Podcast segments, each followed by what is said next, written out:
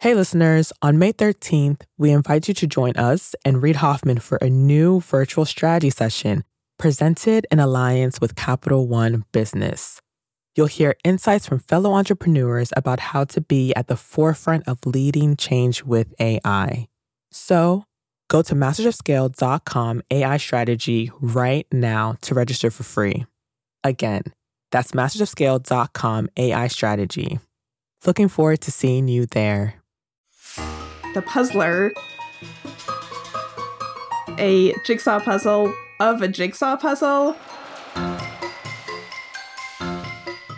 The cut in the image isn't how the pieces are actually cut out. Very confusing to look at.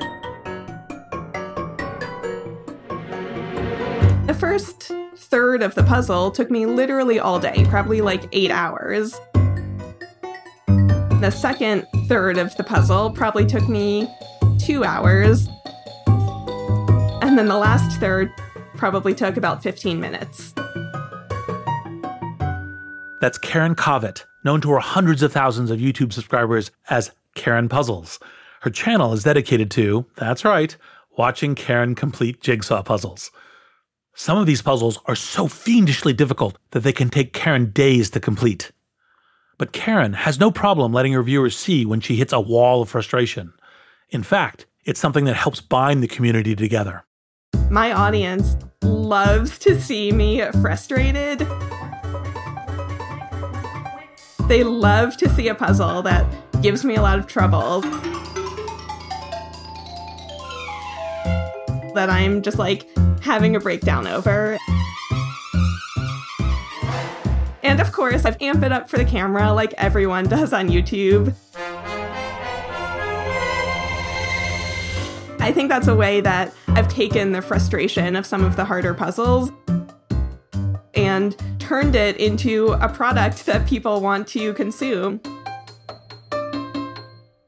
Hundreds of thousands of people consume Karen's jigsaw puzzle videos. And because of this, Karen puts extra care into turning this frustration into a product.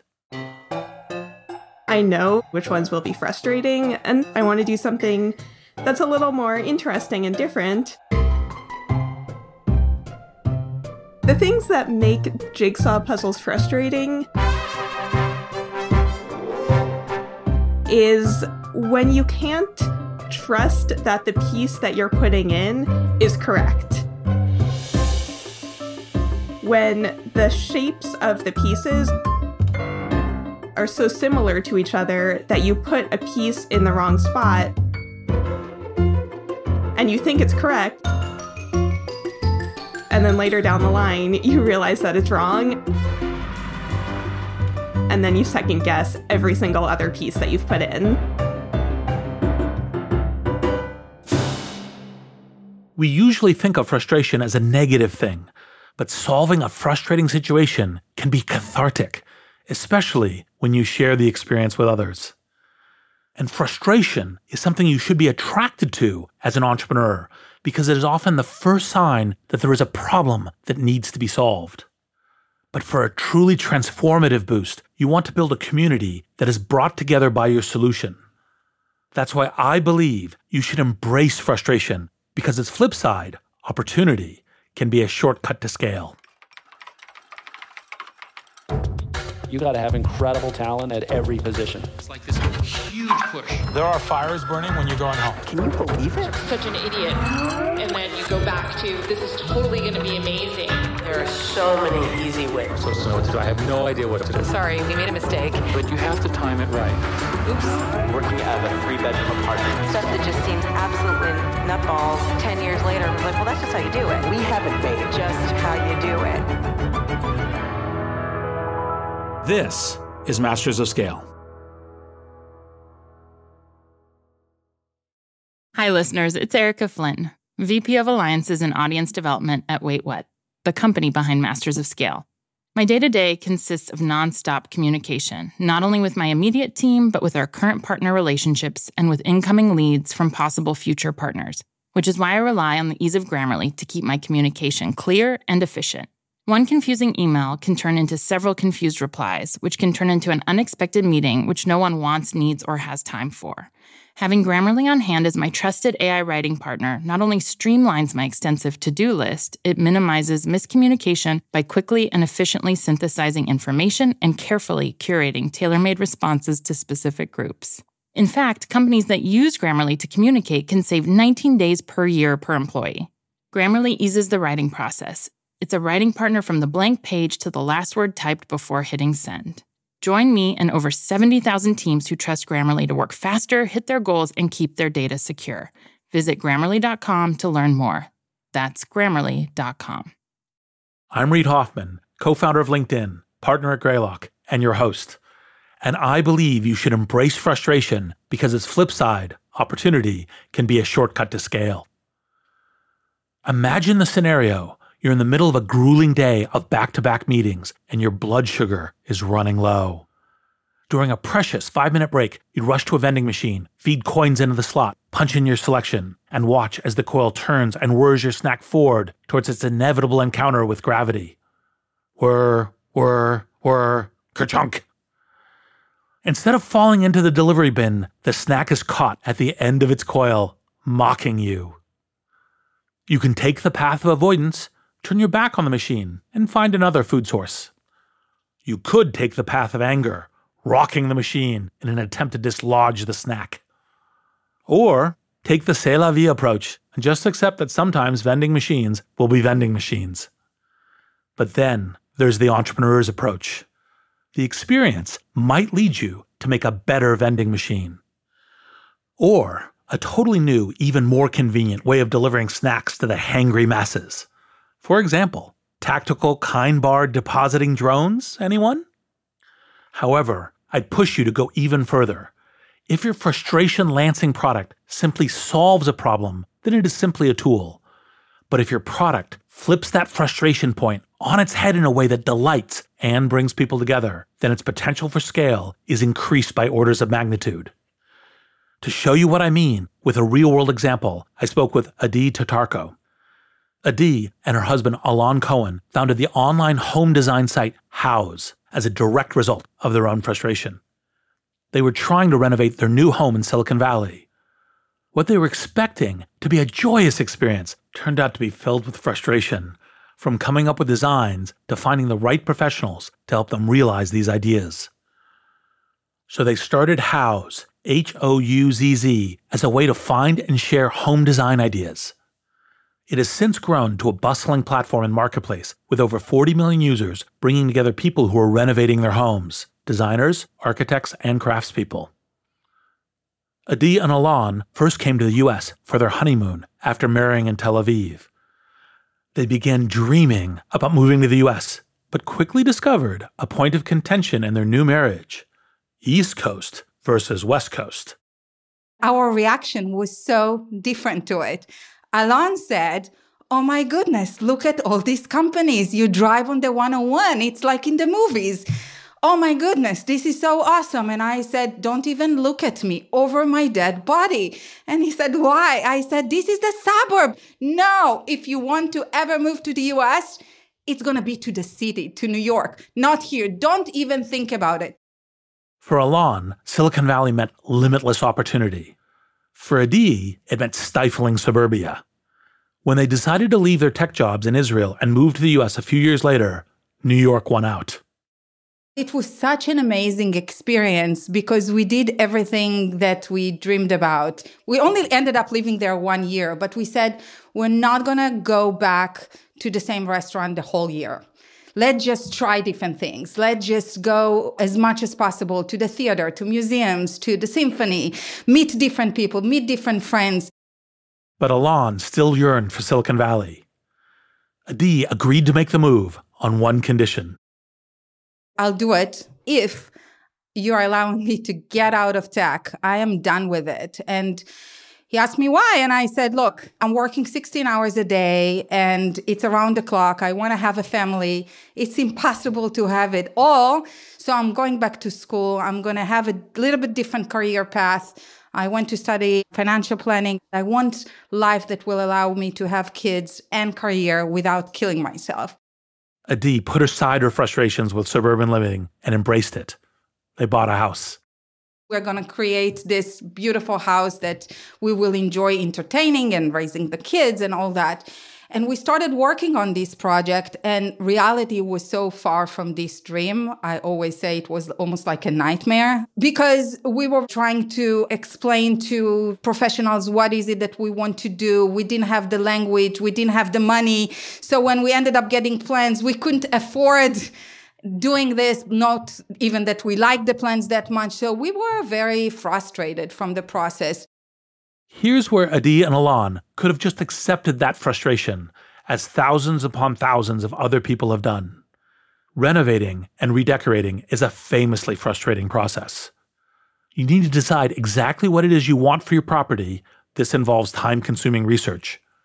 Then you have to decide which parts of the project will require professional help, and then find the right contractors. You then need to communicate your vision to them, figure out supplies and costs, and then manage the project, including delays, cost overruns, and compromises to your vision. But not Alon. Alon, with his practical, technical mindset, started looking into okay, there must be a better way of doing it. And the more he explored, the more he realized there isn't. Most people grit their teeth and push through the frustration. They don't even imagine there could be a better way to do things. They just accept it as one of the many frustration points they just have to live with. But this frustration is the bedrock from which so much entrepreneurial invention springs. And so that prompted this original project. Again, there wasn't company, no investors, no other people, and we were working full time. But the idea was, well, if everybody is complaining and we want a better way to do it, then we better do it ourselves. Adi and Alon wanted to find a way to preserve the initial enthusiasm they had for their renovation project right through its completion, rather than seeing it wither up in the face of frustrating reality. They knew that people love planning and talking about their interior design projects long before they embark on them. So they set up a website that would let them and other users collect and share pictures of interior design inspiration. I say, okay, let's talk to homeowners, let's talk to professionals, see if it's really something that everybody would enjoy collaborating around. And it started with a community here in the Bay Area the first users were 20 parents from our kids' school and uh, architects and designers from the Bay Area. And before we knew it, we found ourselves working nights and weekends, put the kids to bed, and responding to support at houzz.com. What was really smart about this initial move was not just that it created a community of people who would help build one another's enthusiasm for their home renovation projects. It also encouraged designers, decorators, and other professionals to share images of their work enthused homeowners could reach out to these professionals and enlist them in their projects. This, in turn, attracted more professionals to the site. Houzz had turned a classic frustration point into a joyous sharing of ideas, recommendations, and business. But Adi didn't realize the scope of Houzz's appeal until she got a call from a friend who was among the very first Houzz users. She said, You won't believe what just happened. And I said, What? And she said, You have to sit. I said, Okay. And she said, My sister. I said, What about her? She said, She lives in Oregon and she just got a house and it's a fixer upper. And her realtor told her that she has an amazing tool she's going to connect her to to take her over the entire remodeling process. That tool was Houzz. It was all growing by word of mouth. But that was the first story when I realized what by word of mouth mean. That was amazing. Many, many people shared the same frustration that Adi and Alon had faced. So when some of these people discovered Houzz, their frustration was flipped to delight. And this meant they told other people in their networks about it. We build it in the community for the community and not as a company. So the idea from the beginning was okay, we are the homeowners, we are the first users. Adi decided to reach out to the contractors using Houzz, architects, designers, and artists to see if there was a similar enthusiasm the interest was very mutual from the beginning because the frustration, but also the opportunity lived on both sides. So when we as homeowners said, we want to do it, but we want to do it right, teach us, educate us, give us the visuals and explanations and access to what exactly we need here. The pro said, educate these homeowners and connect us to those that really understand what they want and why we're a good fit for them. Houzz went beyond the classic entrepreneurial move of solving a frustration point for one group of people. There was frustration on both sides of the house renovation equation. And these frustrations were two sides of the same coin. What Adi and Alon did was alchemy, fusing these two sides to form gold. But what about when customers come to you about a frustration point that they have hit with your product? Often, this is the kind of frustration you want to avoid. You want to be solving a pre existing frustration point, not creating a new one. However, sometimes a customer's frustration with your product will actually show you that you are on the right track. This is what Eventbrite co founder Julia Hartz discovered in the early days of the ticketing platform. I spoke with Julia about this in our episode titled Let Your Customers Be Your Scouts. Let's listen. You got an angry phone call, or maybe it was emails from a customer yeah. who was very irritated that Eventbrite had its listing far above the actual event description, the customer's own event listing. Yes. She said, when you Google the name of my company, the Eventbrite listing is coming up higher than my own website. And I remember I had one of those headsets because it was a customer service department. And I was walking around doing like victory fist pumps in the air because I felt that sense of I figured it out. I did it. I actually did it. So then the next thing I could think of to do was to teach her how to do it the way I had done it and how to optimize her site and get her back to the number one organic search result for her own company. But that was just one of those moments where we knew we had something because people were organically adopting the platform outside of our own community. The notion that we have all this great user generated content with links in and out, and this isn't any color of hat tactic. This is just who we are. And with 3 million events last year, that's a lot of goodness. This angry customer call had Julia fist pumping because she knew its wider significance. Of course, she wasn't pleased that her customer was frustrated, but she was pleased with what it signified. Her SEO efforts were paying off. Google was seeing Eventbrite as the go to for event listings and ticketing. Now let's shift back over to Adi and Houzz. It wasn't just proving a wild success in solving the frustration points homeowners faced when they wanted to renovate. It was also helping the other side of the marketplace, the contractors. So, for the professionals, it was from the get go, it's an ability to build the brand in a way that never existed before. This is not a blind connection to somebody. This is a true prestige. This is how they refer to it way to build their brand in a very effective way and on the way educate the relevant clients that will connect to them. We have to have both sides in order to create that magic. And they uploaded their portfolios one after the other. And each picture was connected to the rest of the house with all the data attached to it. Cost materials what they used how they thought about the space why it worked. This is what got the magic of the network flywheel spinning for homeowners, it was the ability to enthuse with other homeowners over their design ideas and then connect with contractors to make them a reality. For professionals, they now had a totally new way to build a brand and lasting connection with a far wider base of potential customers. Houzz had, in short, taken frustration and flipped it into multiple opportunities. However, the huge potential wasn't immediately apparent to Adi there was a certain point where I remember us thinking that this is pretty much it. I think we were around uh, 20,000 users and it got stuck there for a while. And we thought, okay, so maybe this is the potential of it. It's expanded way beyond our original community, but that's the level of interest.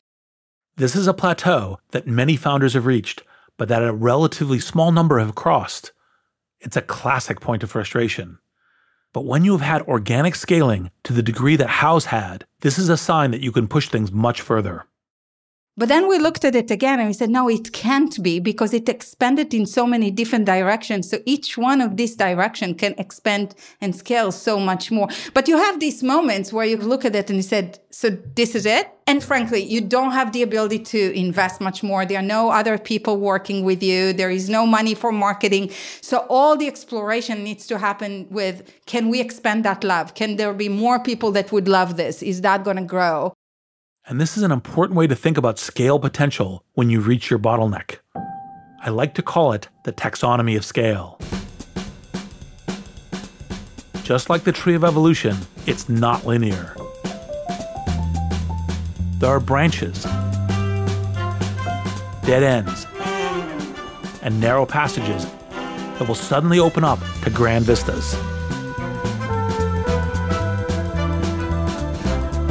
Traversing it can be frustrating. Adi's solution is to think like a frog. You know, these two frogs that fell to a bucket of milk and they start jumping. That's natural. You don't want to drown. And they jumped and jumped. One of them gave up at some point and unfortunately just died. But the other one didn't lose hope and she kept jumping and jumping and jumping. Keep on jumping. Until the milk turned to butter and she climbed on it and got out of the bucket. So they kept jumping. If you have the mindset that something big is there waiting for you and you have the conviction in this, you can't give up. We had so many levers there because we were growing the community on both sides in parallel. And there were homeowners sharing the love organically. And there were professionals bringing other peers from the same industry and other industries. And it came from different cities. And we realized that we can be in each one of these levers a little bit more proactive in the way we do it, both with the product and funnels there. By pressing on those levers and continuing to jump, Houzz unlocked its next wave of growth. 20,000 users turned into 200,000 as solving multiple frustration points spawned more love across the community. This love is not something that you can buy or replicate. If it's there, it's our job to identify how to continue scaling this and not give up. But love alone wouldn't be enough to propel Houzz through the next bottleneck. A new frustration point was looming. Hey, listeners, it's Jodine Dorsey, the VP of Live Events at Wait What, the company behind Masters of Scale. I am constantly tasked with reaching out to teams across a wide spectrum of professions and the vastly different personalities that go with them. Grammarly helps me quickly shift tones to better communicate what I want to say and saves me valuable time in the process. Our upcoming Masters of Scale Summit event features top tier speakers from CEOs to founders to political leaders Grammarly's ability to produce on brand writing helps me properly prepare for each and every thought leader I interact with on stage. It lets me generate the most exciting specialized content for our audience. In fact, teams that use Grammarly report 66% less time spent editing marketing content, which I've seen firsthand with my summit team. Join me and over 70,000 teams who trust Grammarly to work faster, hit their goals, and keep their data secure. Visit grammarly.com to learn more. That's grammarly.com. We're back. Before the break, we saw how Houzz had solved the frustration point of two groups of users, and this had sparked rapid organic growth to 200,000 users. And this was how they intended to continue until Adi spoke to an entrepreneur friend. He said, Listen to me, if it's scaled at that level without money, what's going to happen is pretty quickly others that will see this opportunity will raise money and that will be a race and you're going to lose your momentum. You need more engineers, you need more money, you need the ability to scale it. You can't do it just both of you. Go and bring money from investors. And this is the problem with turning a frustration point into an opportunity. That opportunity is now open to everyone, including your competitors. So Adi, who had declared she never wanted to work in tech again, decided to put her own frustration aside.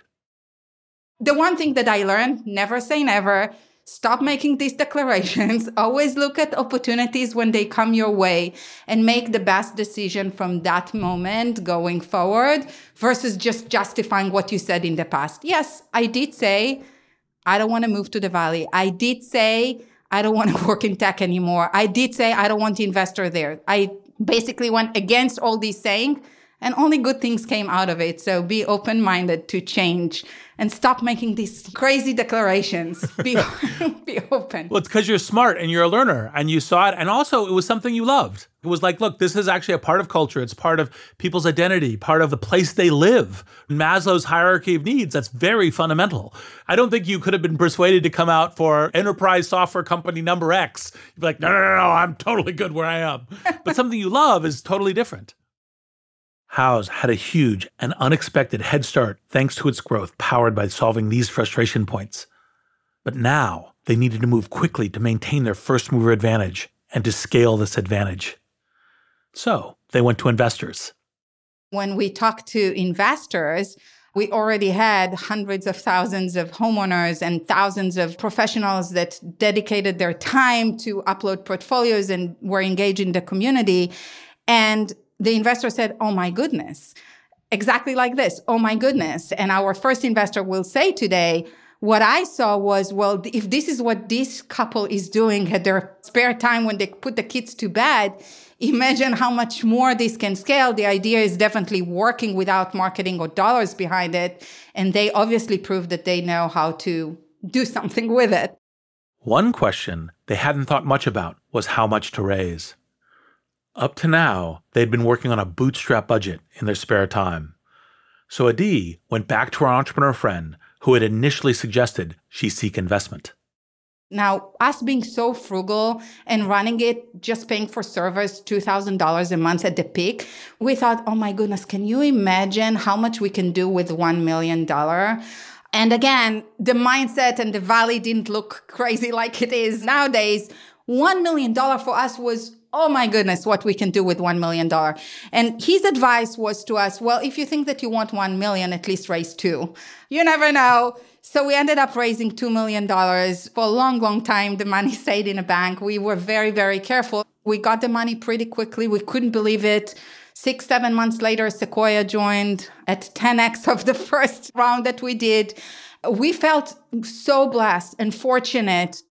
Funding in hand, Adi and Alon were now ready to push their scale advantage. Alon focused on the tech, while Adi focused on Houzz's community of enthused homeowners and professionals. One thing I said, bringing the experts that will see the future and the vision of how do you leverage content for community in a very different way? How do you take the data that we have and give it back to the community so they'll come back even more? So I actually expanded on both front, bringing folks on the editorial and content front and community builders front. Houzz brought together people who had been frustrated trying to realize their dream homes and transformed the process into something fun. And in fact, until the end of 2012, there wasn't even one finance person in the company. So I really, really focused on let's continue expanding on this community synergy, flywheel, professionals, homeowners, and the content we create with them and for them. Houzz leaned into this flywheel by identifying and solving even more frustration points. These included a tool that let people project the total costs of their renovation based on information crowdsourced from the community and a tool for professionals to create websites based on their Houzz profiles. And these frustration points, it turned out, were global. In 2013, we actually noticed that about 30% of our audience both pros and homeowners are coming from countries outside of the US. And it was very interesting because from some countries, the proportion between homeowners and professionals and that flywheel of creation of content and uploading portfolios and providing data and homeowners engage with it is very similar. That was very interesting. Adi discussed the international growth with one of their board members, Alfred Lin of Sequoia. I remember his thought of look there are great companies that are not global. There are great companies that are global. Global is not a must have and even if we go global nobody says it needs to be at a certain moment in time. This is true. You never have to go global. But if your growth is based on compounding network effects growing that network beyond your home country's borders will be a net gain for you. And if the frustration point you're solving is universal then you stand a good chance of replicating your success Adi and Alon could see the potential from their user stats. And in board meetings, we kept bringing up the stats and not pushing to do it, but saying, look, it's there. At some point, we will need to decide. Are we going to be global all the way? Or are we just going to keep the US platform open to everybody, but not go all the way with localization? I was also pregnant when we had to make this decision, which was kind of wait a minute. What am I doing here? I'm pretty controlling here. If we do it, I actually want to go there to all the markets and meet with the professionals, understand it all the way, and choose the team members. Wait a minute, I'm pregnant. I'm about to give birth how all this is going to work together. But you know, at the end of the day, if you feel that something is right, you go ahead and do it. I did give birth to our third son at the end of 2013. And we ended up launching our first countries outside of the US mid 2014. And from there, every year added more countries. I ended up traveling with that baby, and we are closer than you know uh, any any imagination you know you can have there of how this is working. A mom flying with a baby all over the world, but it worked. He's a happy child. I'm a happy mom, and internationally is one of our greatest pride in this company. Adi was right to trust that feeling because going global compounded the network growth effect. There was a self reinforcing loop driving Houzz International. Homeowners wanted more international inspiration designers wanted more opportunities to work on a broader range of projects. One of the other things that I don't know, but I speculated as watching you guys' amazing entrepreneurial journey from outside, was that you actually had one of these benefits where you actually had an increasing compounding value to the product and the community from going global. For example, US folks might really like European designs or Asian designs or this really interesting new set of design happening in Scandinavia could be really good in Sydney or that kind of thing. Did it play out that way? We always thought of our business as a business that will have a lot of impact on local professionals, right? Because in nature, this is a local thing. But then you discover that design is crossing borders and people wanted to cross borders. It started even before we turned Houzz into a company and raised the first round, where we got the initial feedback from the community members and we said, We're tired of seeing these Bay Area houses. Show us what's going on in Milan. Show us what's going on in Sweden. Show us. Note the frustration point. People weren't just frustrated by the process of renovating their homes they were frustrated by the choices available to them. But this had another knock on effect. What we didn't anticipate beyond the inspiration and the global community growing is that people not just literally leverage the pictures to get the ideas and transfer them crossing borders, but also the services and the products and materials will cross borders. And this is absolutely not something we anticipated. I think when we started hearing stories from uh, professionals in the community that they were hired to do landscape design in Dubai, uh, flying all over to Australia, between countries in Europe, being hired remotely to do things a pro in Australia being hired by husband and wife in Singapore that are planning to move to Australia, so everything is being done remotely. Before, hiring someone from the other side of the world to design your window sashes would have been an expensive, time consuming, and frustrating process. But now, homeowners could easily seek out and hire contractors from the other side of the planet. I know of an architect from Japan that did work for a homeowner in Portland, Oregon. Why? Because he wanted a Japanese home and he said, I should go to the source and hire those that know how to build Japanese homes and Japanese gardens and all that. Yeah, you can go that far to get exactly what you want. It's all possible. Houzz had solved multiple points of frustration in the home renovation market for multiple stakeholders and flipped them into opportunities, even internationally, powered by the community it had built. Adi and Alon know that this is key to powering their growth, which is why they continue to build out new opportunities. Their latest initiative, Houzz Pro, is both a natural extension of their efforts and a whole new innovation. Houzz Pro is an all in one tool for marketing, project, and client management built specifically for remodeling and design professionals. You know what, Reid? I want that transparency. I don't want the unexpected items that will find their way to, oh, that wasn't included. So now pay $5,000 for it. I want every single item to be listed and I appreciate it when it's listed. Then I can decide I want it or I don't want it. I want to know exactly when I need to pay, for what I need to pay, who is going to come next, when they're going to purchase for me. And so that control and transparency when it comes to such a huge project is important to me as a homeowner as well. I think for the professionals, it puts them in a completely different league. Whether you're a founder, an executive, an entrepreneur, Karen Puzzles, or a frog in a milk bucket, this is what you should strive to do. Approach frustration as a tool as a signal of possibility. If you can look at frustration points from a completely different angle, a world of opportunity can open up. I'm Reid Hoffman. Thanks for listening. Hi, everyone. It's Jeff Berman, CEO of Wait What and co host of the Masters of Scale podcast. Like many of you, my to do list changes by the minute. Whether I'm working with partners or hashing out legal documents or brainstorming with our team, there's never a shortage of tasks that require attention and constant communication. Like Masters of Scale co host Reid Hoffman, I know artificial intelligence is a huge part of our future, and Grammarly is an enterprising leader in AI. With Grammarly, what used to take a few hours only takes a few clicks. It's like having a collaborator for my writing, helping me generate better first drafts and tailoring messages to our specific audiences. It's not only a superior AI tool, it is a safe AI tool. And as a CEO, security is always top of mind. Grammarly has 14 years of experience and a business model that never sells our data. Security has been a priority since day one and continues to be integral to Grammarly's values today. Join me and over 70,000 teams who trust Grammarly to work faster, hit their goals, and keep their data secure. Visit grammarly.com to learn more. That's grammarly.com.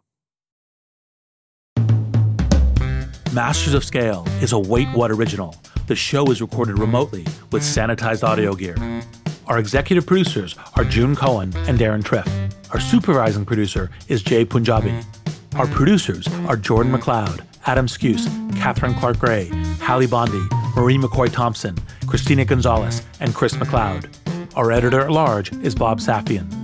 Our music director is Ryan Holladay. Original music and sound design by the Holladay Brothers and Daniel Nissenbaum. Audio editing by Keith J. Nelson, Stephen Davies, and Andrew Nault. Mixing and mastering by Brian Pugh. Special thanks to Chris Ye, Elisa Schreiber, David Sanford, Saida Sepieva, Adam Heiner, Emily McManus, Kelsey Capitano, Tim Cronin, Sarah Sandman, Carrie Goldstein, Anna Pisano, Mina Kurosawa, Charlie Meneses, and Colin Howarth.